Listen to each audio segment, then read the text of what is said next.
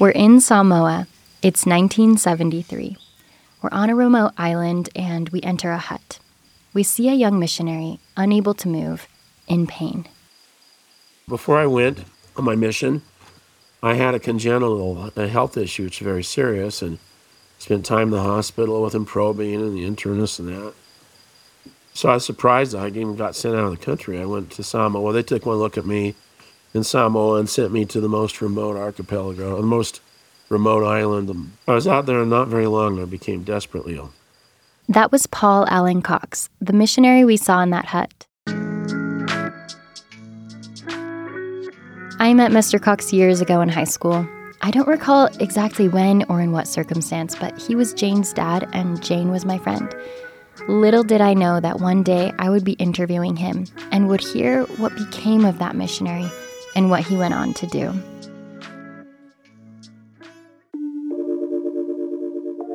I'm Rebecca Devonis, and you're listening to In the Book. This is a podcast where we flood the earth with testimonies of the Book of Mormon.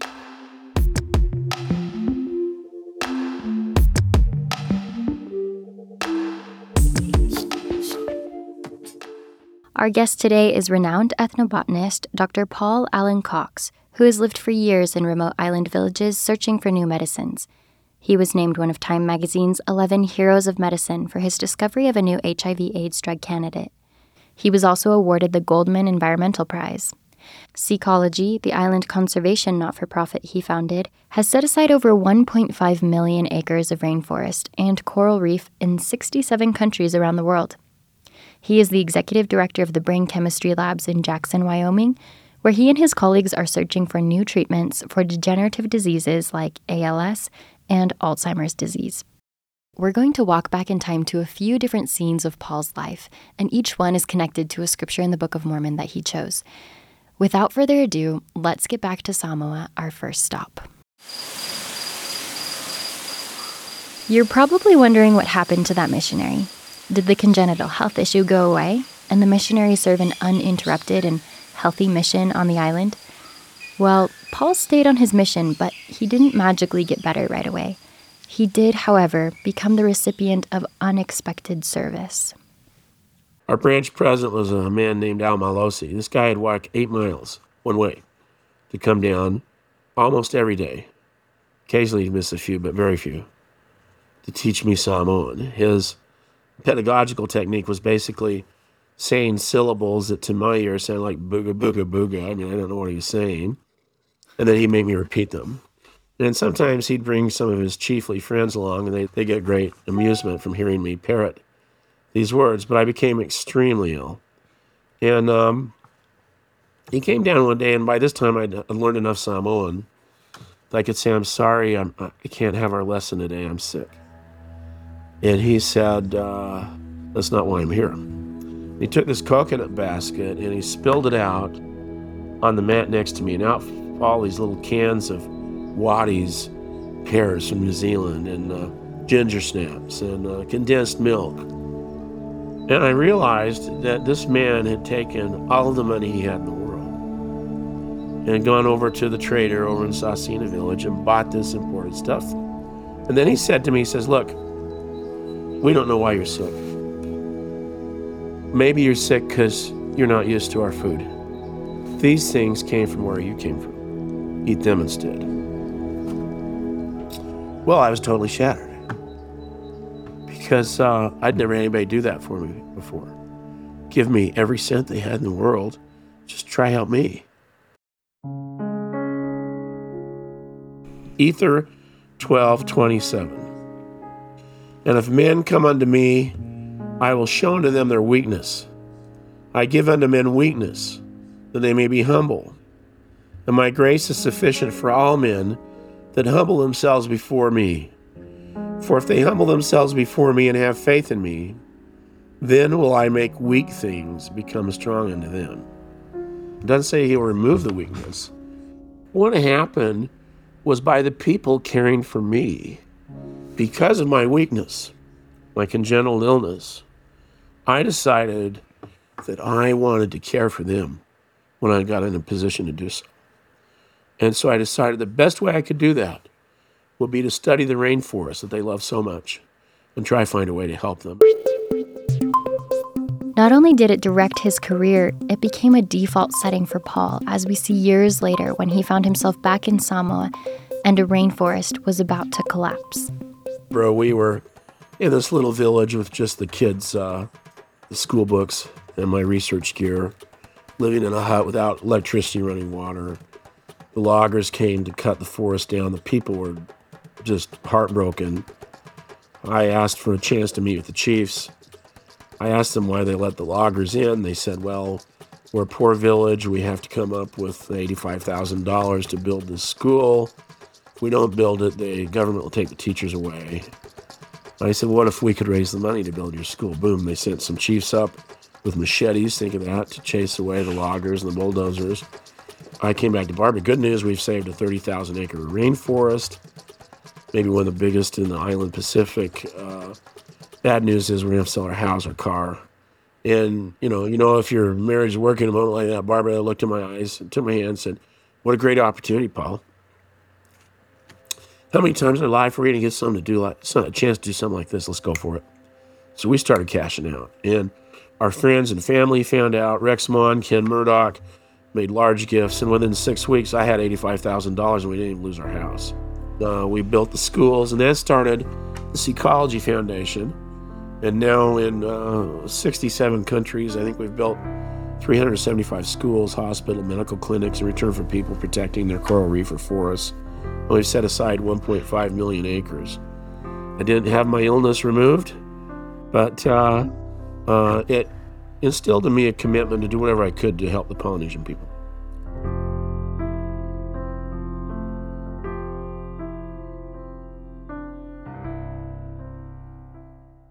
Another group of people in humble circumstances were those who fled from the tyranny of the ancient King Noah in the Book of Mormon. Mosiah 18 tells of a group of exiles persecuted for their beliefs who retreat to a secluded location to practice their sacred rites. When I think of Mormon, I picture lush vegetation growing effortlessly in springs and waterfalls of fresh water, unnoticed by an outside world, a paradise of sorts, maybe a sort of Samoan rainforest. While I don't know if it looked like the paradise I've painted in my mind, the account does say that it was on the borders of the land and in it was a fountain of pure water a sustaining force for the inhabitants who were hiding there from the searches of the king. They were living in constant peril, but it was the price they were willing to pay because Mormon was a place where they heard the word of God. Mormon was a place where they gained or reinforced their spiritual convictions. Mormon was a place abounding in baptisms. The record says that all this was done in Mormon, yea, by the waters of Mormon, in the forest that was near the waters of Mormon. How beautiful are they to the eyes of them who there came to the knowledge of their Redeemer. Yea, and how blessed are they, for they shall sing to his praise forever. I like this because they're saying, Can you remember where you got your testimony? Can you remember where you first felt the Spirit of the Lord?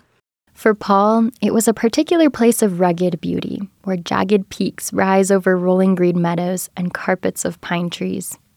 My dad was a park ranger in Grand Teton National Park, running a trail crew. I noticed one of his workers just kept six in the morning disappearing in the forest. Finally, I asked him where I go down there. He said, I like to start my day like right. I go out and read the good book. And I thought, well, I'll do what Red Roach's doing. I started reading the, te- the New Testament. I live in Jackson Hole. I have a window and a sort of cabin. We look out on the Tetons. I like to try visit actually the spot where I really first felt Spirit of the Lord sometimes. And so I totally get this verse here that uh, these little people are hiding from oppressors, trying to, uh, you know, practice their faith, that that was a precious place to them. If there's a geography of faith, if you have a place where you really felt touched by Heavenly Father, maybe it's not such a bad thing to go back to that place and see if there's an echo. Where is that place for you, if there is a place?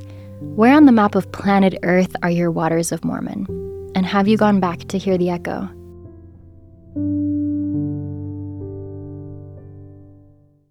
Some years before Alma and his followers would find refuge at the waters of Mormon, King Benjamin gave a speech to his kingdom that has become revered scripture detailing the essence of Christianity.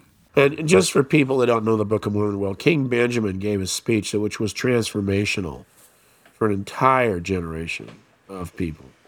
Here's King Benjamin. And behold, I tell you these things that you may learn wisdom, that you may learn that when you are in the service of your fellow beings, you are only in the service of your God. And also, ye yourselves will succor those that stand in need of your succor. You will administer of your substance unto him that standeth in need, and you will not suffer the beggar putteth up his petition to you in vain, and turned him out to perish. And I bootlegged in a little verse, a little piece of verse 19. Are we not all beggars? That rhetorical question came to the forefront of Paul's mind one evening when he was a student at Harvard University on his way to a seafood dinner with a prominent evolutionary biologist. Imagine, you know, you're a thriving graduate student, and then the top guy in your field invites you to dinner. So I ran home, grabbed some cash. I'm running down Massachusetts Avenue there in Cambridge, trying to get to this dinner on time. But as I'm running down, I see a guy, an old guy, and he sort of has his hand out a little bit and he's talking. And I'm running so fast, this guy's like Doppler shifted. He's red shifted. And I made it about three blocks because my conscience just got to me. I remembered this verse, just came back to me, uh, which is, Will you suffer the beggar putteth up his petition to you in vain? So I stopped. I ran back to this guy and I said, Excuse me, sir, you were trying to say something to me when I was running past you. What were you trying to say? And he said to me, I'm hungry. Can you help me? And I looked at him, and I mean, this guy's old enough to be my dad. And he was gaunt. And I realized he wasn't lying to me. This, this poor man hadn't eaten. He had holes in his shoes that he put newspaper into to try to keep warm. And I just thought, oh my. You know, so I took him into a restaurant and I gave the, the uh, waitress, it was a lot of money for me as a graduate student. I can't remember what it was $25, $30, whatever it was. She looked at him askance when he came in. And I said, Look, would you please give my friend whatever he wants to eat? And then keep the rest for a tip for yourself. So, yes, he said, sure.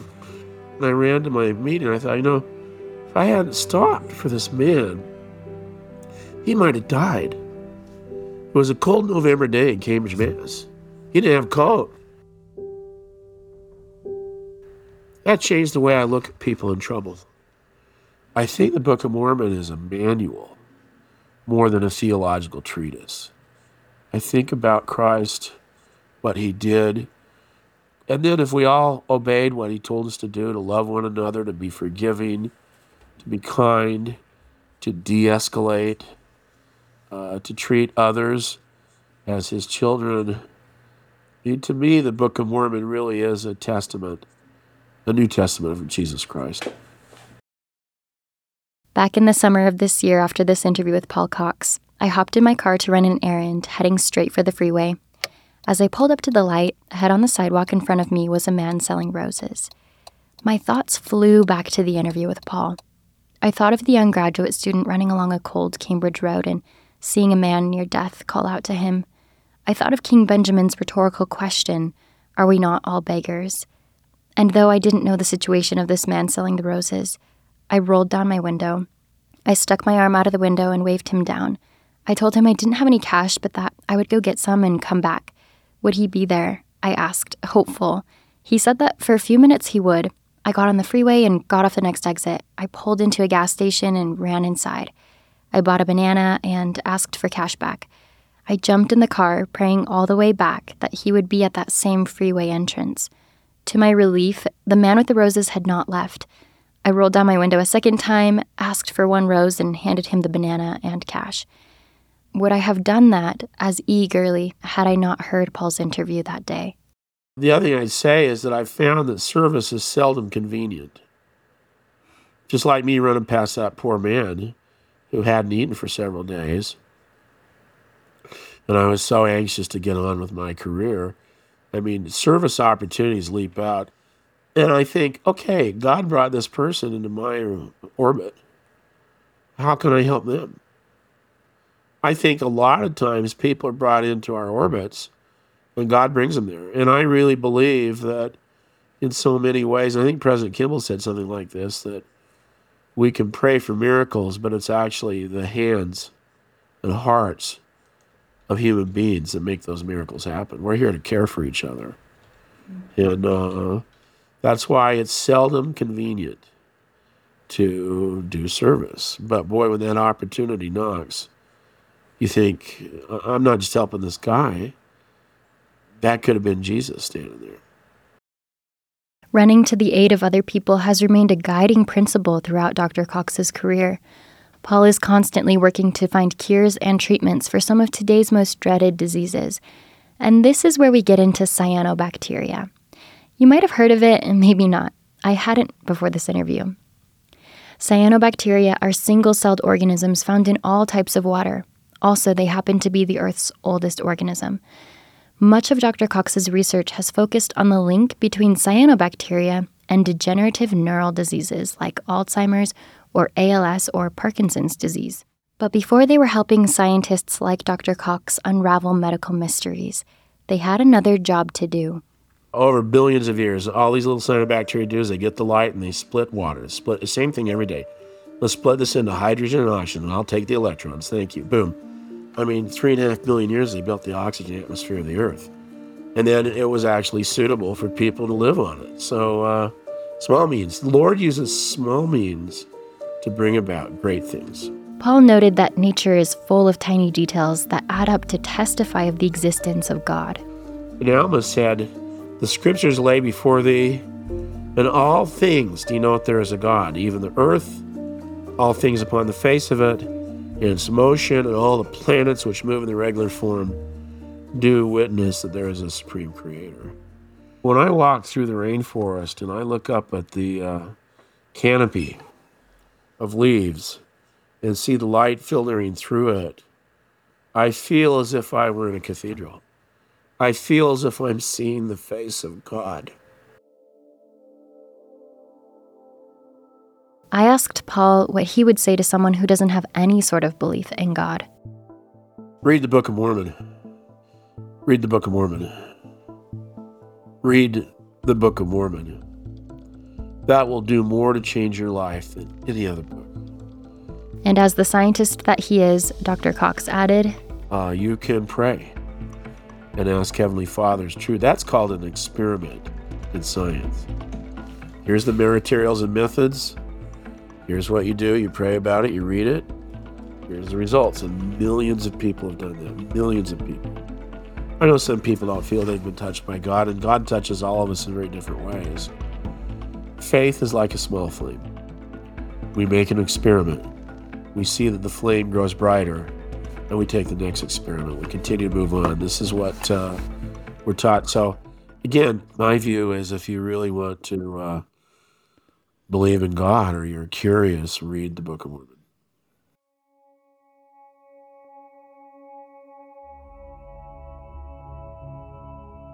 Going back to cyanobacteria, I think of how powerful something so tiny and microscopic and unassuming can be. I think of how one person could completely alter the trajectory of their entire career because of a Samoan chief's act of kindness in an hour of grave illness. I think of how an entire rainforest, and now many, many more, have been saved because a couple cared enough to do something about it when they saw the trees falling. I think of how one person could have a profound experience with God walking in the Tetons. I think of how one line of scripture from a king who lived thousands of years ago spurred the small gesture of Paul running back on a Cambridge road to buy a dinner for a man near his deathbed on a cold fall day. I think about how the tiniest details in nature point to God, and I think of how, really, like Nephi says, out of small things are great things brought to pass. Has the Book of Mormon changed your life? Send your story to inthebook at scripturecentral.org. This is a Scripture Central podcast directed by James Dalrymple, and I produced this episode with script contributions by Ryan Coons. I'm Rebecca Devonis, and this is In the Book.